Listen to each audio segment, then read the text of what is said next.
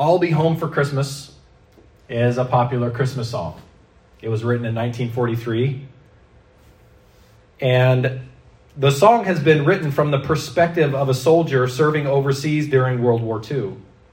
The soldier is telling his family that he'll be coming home for the holiday and request snow, mistletoe, and presents on the tree, which is kind of a strange way to put it. I don't know if you put presents on your tree, we put presents under ours. The 39 words long song, I'll Be Home for Christmas, ends on a melancholy note with the soldier saying, I'll be home for Christmas, if only in my dreams. In 1943, the world was at war, and many Americans were out Americans, Canadians, British, the world, right? We're out on the battlefields during Christmas, and the song, I'll Be Home for Christmas, was the best gift for many soldiers who were spending Christmas far from home and from their families. It was a wartime favorite for many of the Allies. I'll be home for Christmas. There is no substitute for the presence of someone that you love. To be with them, especially on certain days, on certain holidays. It's interesting to me, and the topic of the, the lesson today is going to be that when the name of Emmanuel was given, it was important for God to let us know it's God with us. He didn't give us a name that would indicate God sees you. He didn't give us a name where He's indicating that God is around or that God's available. He wanted us to know God is with you. I've been privileged to do marriage counseling, pre marriage counseling, which is a blessing. Pre marriage counseling is better than post marriage, please help us, we're about to kill each other counseling, right? Amen.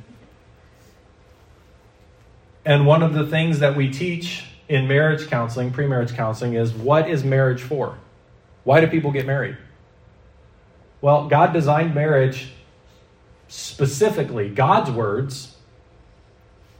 He created Adam first, but he created Eve because he said, It is not good for man to be alone. And all the men said, Amen. Right? Isn't it interesting that if you look at Scripture through the light of God not wanting us to be alone. That's why He created Eve. That's why He put us together, male and female. That's why He created marriage. That's why He gives us a family. But also, when we look at kind of a short little history, if we just kind of give like a verbal history, we're not going to look at all of the verses to prove this. But if we think about if we think about God wanting to be with us, He created us to be with us. Why are we here? What is the purpose of life?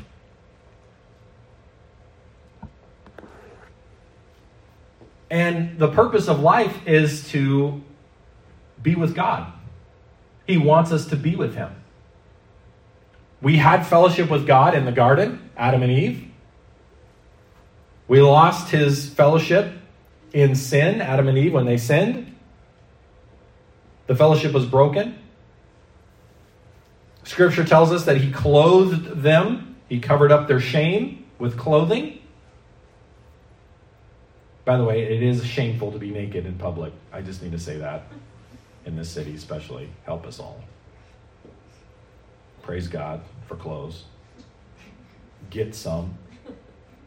Amen. By the way, God is the one that invented clothes. Honestly, from scripture, he's like, he's like, oh no, you guys need to put something on. True. Truth. But not just clothing, right? But he instituted sacrifice, animal sacrifice. Someone was arguing with me the other day about how uh, it's a sin to kill animals. The Bible never says that. It never says that. Okay, we shouldn't be abusing them. But the first person, it's not a person, the first death of an animal, God Himself is the one that killed an animal for the blood sacrifice. Why did He do that? Why was blood sacrifice involved? There needed to be an innocent victim so that He could have fellowship with Adam and Eve.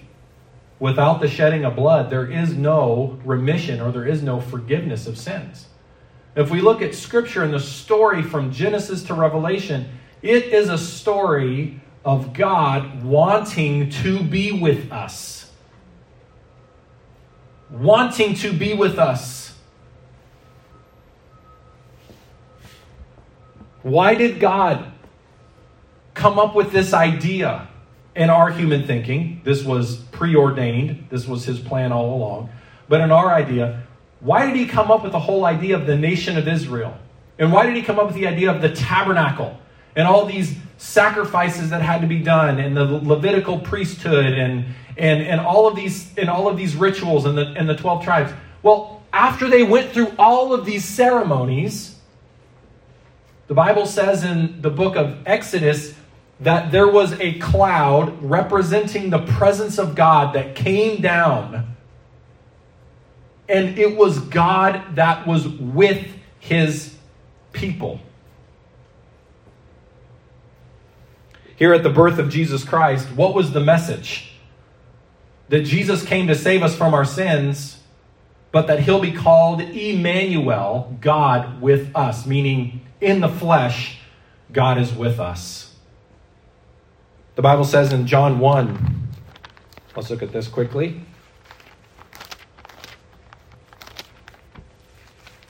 John 1. And verse 1 In the beginning was the Word, and the Word was with God, and the Word was God.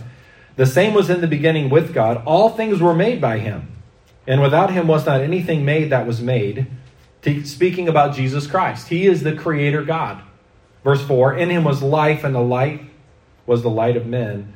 And the light shineth in darkness, and the darkness comprehended it not. And then if we go down to verse number 12, but as many as received him, to them gave he power to become the sons of God, even to them that believe on his name. And look at verse number 14. And the word was made flesh. The word is capitalized. The word word is capitalized. Logos, right? And that is referring back to verse 1, which is talking specifically about who? Jesus Christ. And when it's talking about him, it's describing him, it's saying, the Word was made flesh and dwelt among us. We talked Friday night about um, how Jesus came and he, in, uh, in Hebrews chapter number 2 and verse 17, says, Wherefore in all things it behooved him to be made like unto his brethren, that he might be a merciful and faithful high priest in things pertaining to God to make reconciliation for the sins of the people. For in that he himself hath suffered being tempted, he is able to succor them that are tempted. He dwelt among us. One paraphrase of that verse in John 1 that he dwelt among us was he moved into our neighborhood.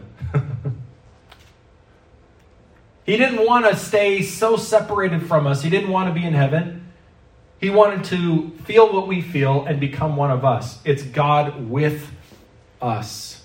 John 14.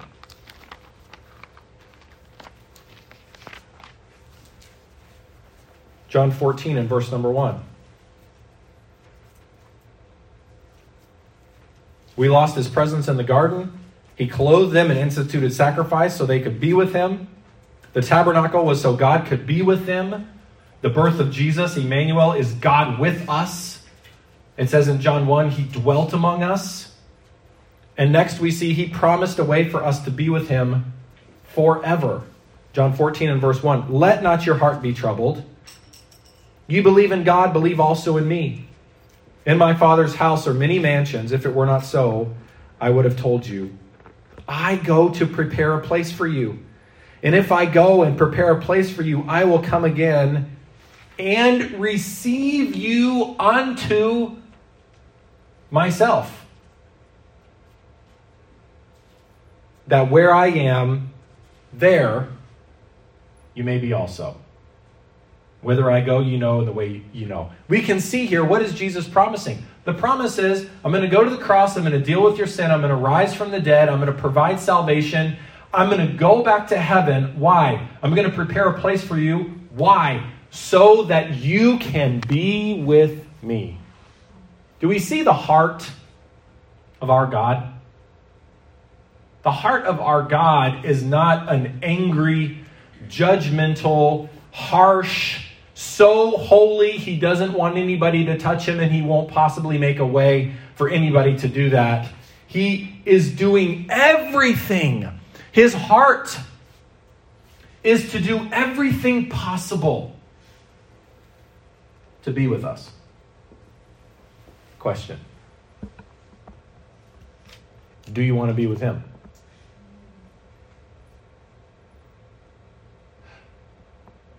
girls may know, and maybe I came across this way when I was trying to get the attention of my future wife. Sometimes guys come across creepy. Stalking. We barely had the internet back in those days. We didn't have social media. I had all of her outfits memorized. It's just the way it is. It's the way it's supposed to be, brother. If you're interested in a girl, you're like, I know that I can. I, it, she may be so far away that I cannot see the details of her face, but I know the way she walks. And I know that's her. If she had walked past in the hallway before I'd come out in the hallway, I would have been, April was here know the way she smelled. I know her favorite perfume. boy, was I jealous if anybody gave her a second look. Thankfully, we went to a small college. Didn't have a whole lot of competition, but there was always the threat. Amen. It's the way it's supposed to be. We would go to these big functions sometimes, or we would go to other churches. And she would be going with her family. And I would go too, even though I wasn't technically with her at the moment. Why was I going? I was protecting my love interest. I hadn't convinced her yet. This is all true. I'm not making any of this up. this is all completely true and she's embarrassed, but she loves this. There's some guy over there that's starting to get a little too close. Like a lion stalking through the weeds. Catch him in a back corner. Buddy, if you look even twice, they'll never find your body. You understand me? For those listening to the recording, I'm smiling right now, so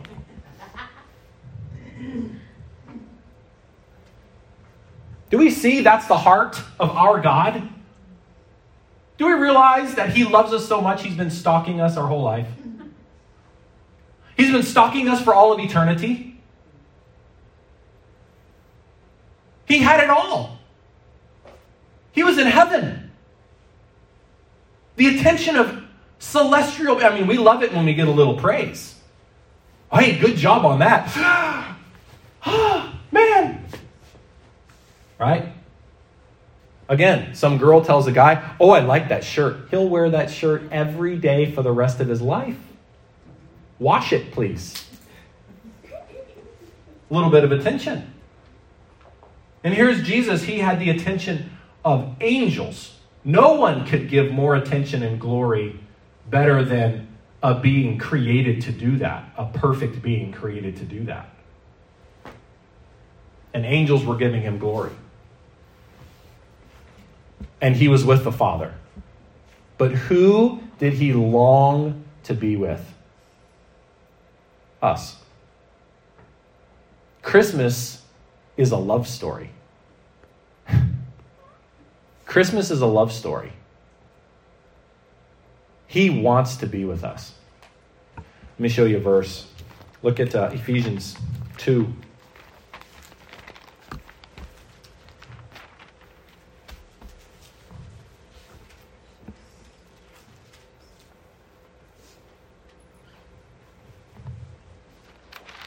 So there's a bunch of them that sound similar. Galatians, Ephesians, Philippians, Colossians. They're all kind of like they're in this little chunk. So Ephesians starts with the letter E. Ephesians. Ephesians 2.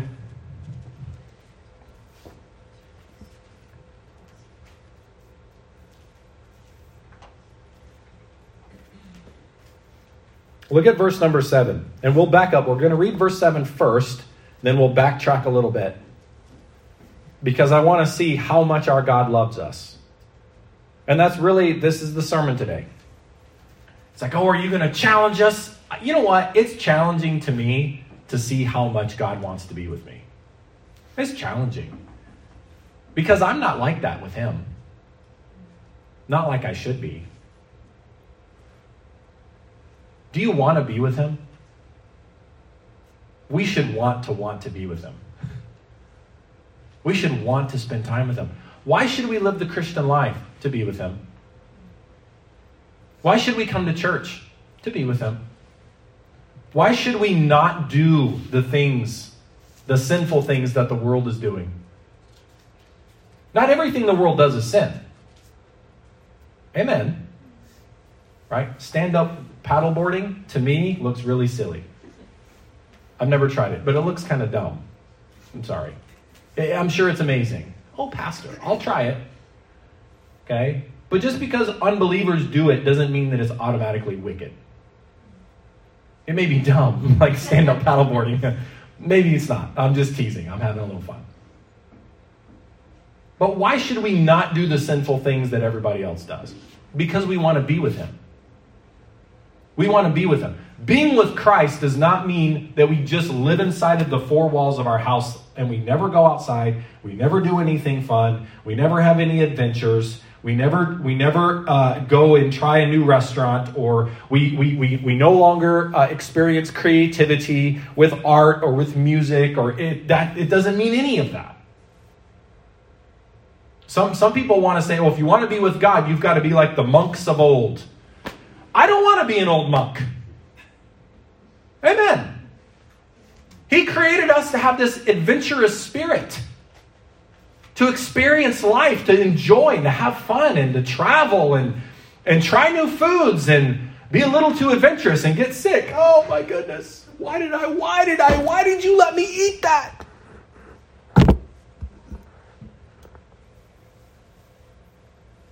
Jesus wanted to come here to earth. He made us this way. But there are sins that we should not commit. Why? even though they may be pleasurable to the flesh, because we want to be with Him. It's not worth it to sacrifice the relationship. Well, you know, I go to that church and they're conservative and they have these rules. That's not the reason to do things. That's not the reason to do or not do things. Pastor's going to find out and it'll be bad. Well, maybe I will find out, maybe it will be bad. But the concern should be God's going to see me and it's going to cost me some time on my relationship with the Lord. When I see how much He wants to be with me, it challenges my heart. We'll just go through Ephesians 2, just a few of the verses, and then we'll be done for today. Ephesians 2, verse 6 and 7. And hath raised us up together and made us sit together in heavenly places in Christ Jesus talking about spiritually. Okay, we'll talk about this in a moment. But look at verse 7. That in the ages to come, that in the ages to come, in the future, in heaven, that in the ages to come he might show the exceeding riches of his grace in his kindness toward us through Christ Jesus. Pastor, why are we on this earth? Why are we alive? Verse 7. Why, did, why is there Christmas? Because of verse 7. Why is there salvation? Because of verse 7. Why is there the resurrection? Because of verse 7. What does verse 7 mean? He wants to be with us. We were traveling tomorrow. Pray for us. We'll pray for you guys as well if you're traveling. If you're not traveling, we're not going to pray for you. That's what I meant. I'm just kidding. Isn't it so much fun to get somebody a present and watch them open it? I love that. I was, I, am telling you what, I'm going to, I'm walking around Sherway Mall, begging God, God, please give me, give me some magical insight into something that I can get my wife, where she's gonna, oh, you know how girls do. Some guys do. And they give you that look, a little tear. It's like, oh, that's so worth it. Just give me a tear. It means so much when you found the perfect gift. Right? And I'm in Indigo, this big bookstore, lost as can be, praying for guidance.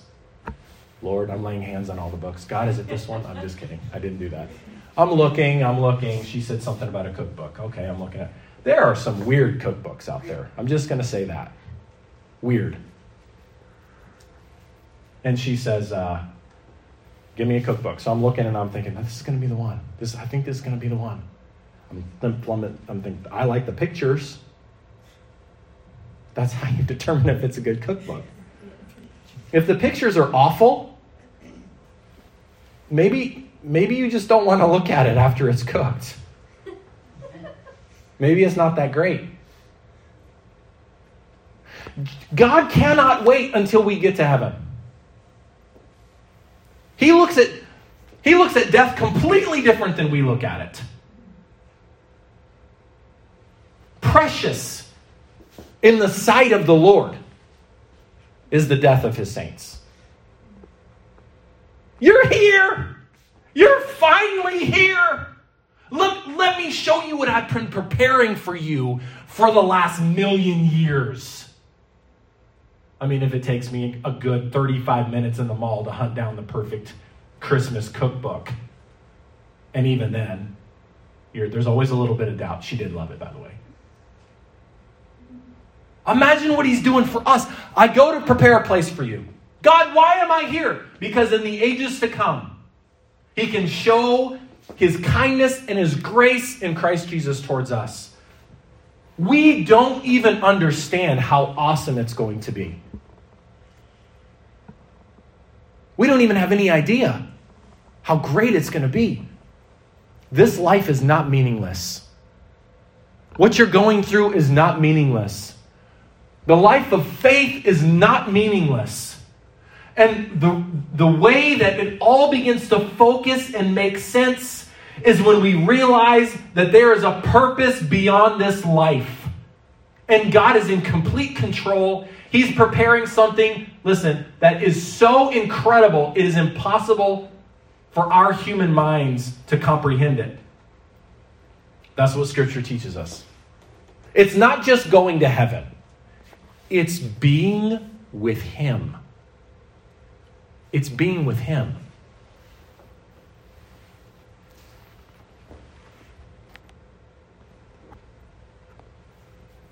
Chapter 2, verse 1 And you hath He quickened.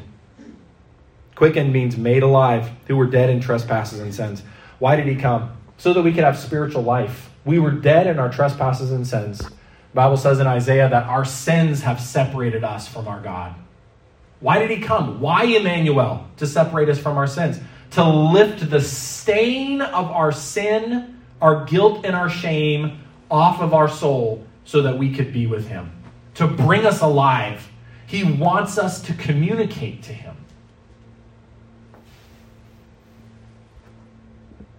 Verse 2 Wherein in time past you walked according to the course of this world, according to the prince of the power of the air the spirit that now worketh in the children of disobedience. So much rich doctrinal truth in this passage. He doesn't want anything separating us from his presence. Greater is he that is in you. Greater is he that is in you. He wasn't even content to save us and leave us saved over there. He says, No, I'm going to give my comfort of the Holy Spirit to dwell inside of you. Do we see over and over and over and over again? He wants to be with us. He wants to be with us. He wants us to have victory. Why am I saying this? For a couple of things, for a couple of reasons. One, have you been separated from your sin? Have you been brought to life spiritually by trusting in Christ as your Savior? Why did He come? To give us victory over sin, to give us victory over that which separates us from God. So many times I've heard people want to call everything God, they want to call nothing God, they want to claim any religion. There is one way to God. Jesus said, I am the way, the truth, and the life. No man comes to the Father but by me. That's what Jesus said. We have to trust in Christ. Second of all, how's your relationship with the Lord? This is something we can all work on. Our relationship with the Lord is not just Bible reading and prayer, it's also the choices that we make in life. Because my choices, even though I'm praying and even though I'm reading the Bible, if my choices are walking away from Him and away from the path He wants me to live in life, I'm going to have separation from Him. And He is life, He is joy, He is peace. It's not religion. We're not choosing a religion, we're choosing a relationship. How's your relationship? How's your relationship with the Lord? When I was pursuing April, I do think that there were some times that she would avoid me on purpose just to see me suffer. She enjoyed it. She was testing me. Let's not do that to the Lord. Let's not do that to the Lord. Because when we're separated from Him in our relationship and we're going on the wrong path, it does hurt Him, but it really hurts us. It really hurts us. Everybody, bow your heads, please. Close your eyes.